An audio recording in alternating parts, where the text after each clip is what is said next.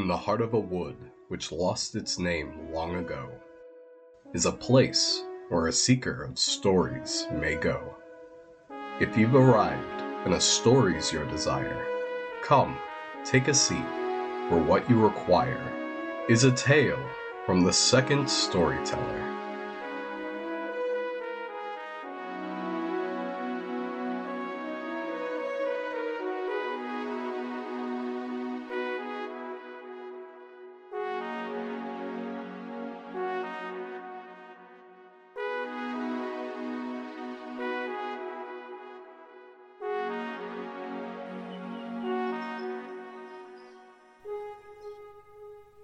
Hello and welcome. I am the Second Storyteller, and today, rather unusually, I was expecting you.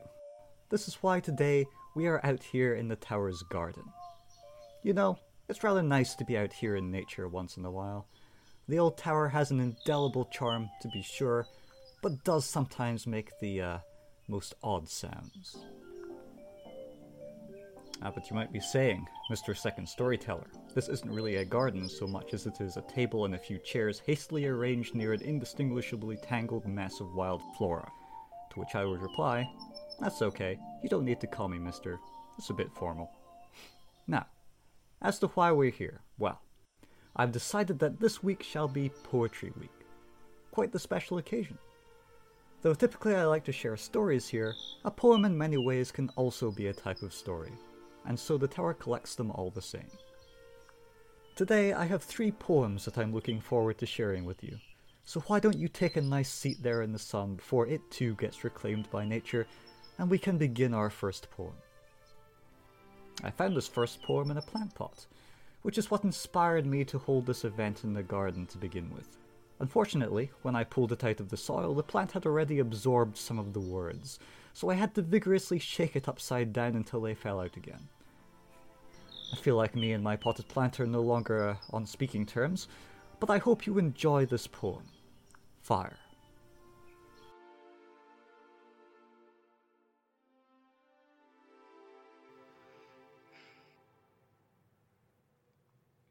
Fire.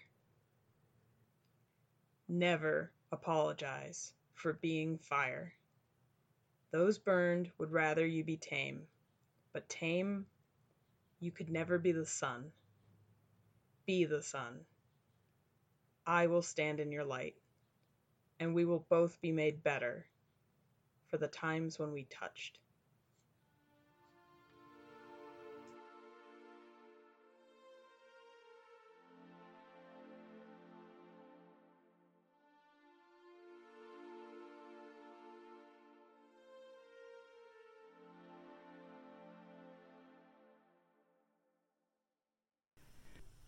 Ah, this next poem here was delivered to me only a few moments before you arrived by the uh, errant prickly limb of one of the many lovely plants around the grounds. Uh, this does look like a lovely poem now, and I fear if I don't read this then perhaps it will eat me. So here we go.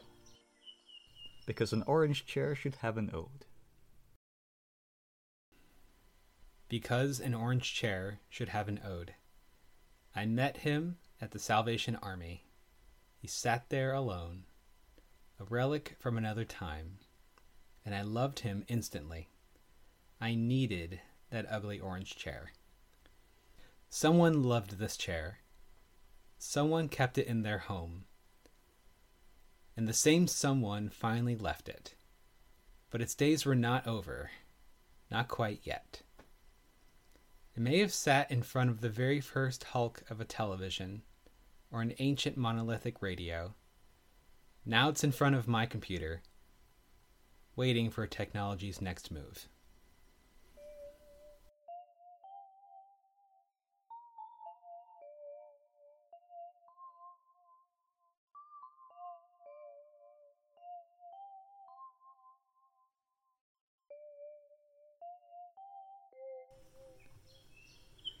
Ah, what a nice poem.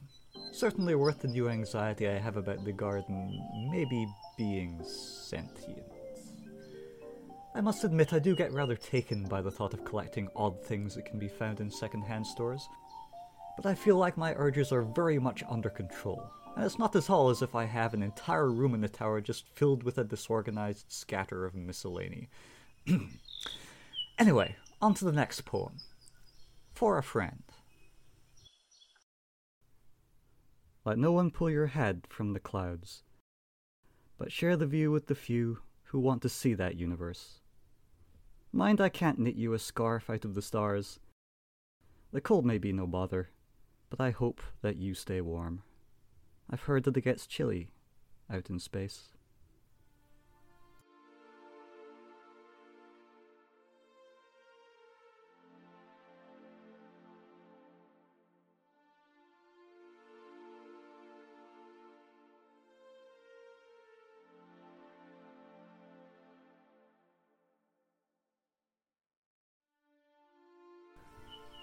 Hmm, the universe is quite a beautiful thing. You get a stunning view of the night sky at the top of the tower, and sometimes I have to wonder what it's like up there with the stars. Perhaps there are more kinds of stories out there, not yet seen, but perhaps eventually. Well then, how did you enjoy our Poetry Week debut? Next time, I will return to stories, but I do hope that you found enjoyment from this little detour. As for me, I think I might stay out here a bit longer, perhaps do a bit of pruning, or at least I'll be telling myself that until I feel satisfied enough to just accept the task is both physically and spiritually impossible, and then go back inside.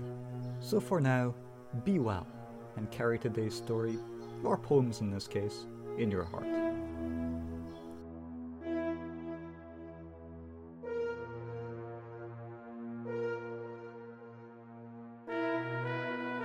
Today's tale has ended, but return once again to this place where you are considered a friend.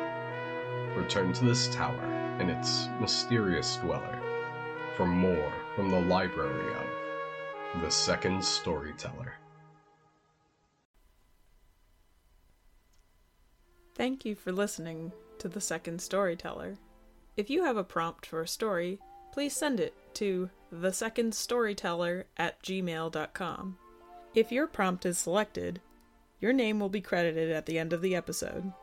Today's poetry prompts were Old Furniture from C. Scott, Self-Celebration from Kat Greene, and Something for My Brother from Kay. If you would like to help support the future of this podcast, please consider becoming a patron by going to patreon dot com slash The Second Storyteller. A donation as small as a dollar is greatly appreciated and helps keep us going. A donation of just ten dollars a month puts you on the list of current library card holders, and your name will be read at the end of the episode. The Second Storyteller podcast and the featured stories were written and created by Katie Chacon. The role of the Second Storyteller is played by Charles Scott. Today's voices of the story were provided by Katie Chacon, Tony Chacon, and Charles Scott. The voice of the intro and outro is Kris Camp, and you can find the fantastic games he's worked on at riks dot itch dot io. That's R I K S dot itch dot I-O. The music was written by Finton, who can be found at garbagebag, all one word, dot itch dot I-O. The Second Storyteller will return next month with more magic, fun, and of course, a story to tell.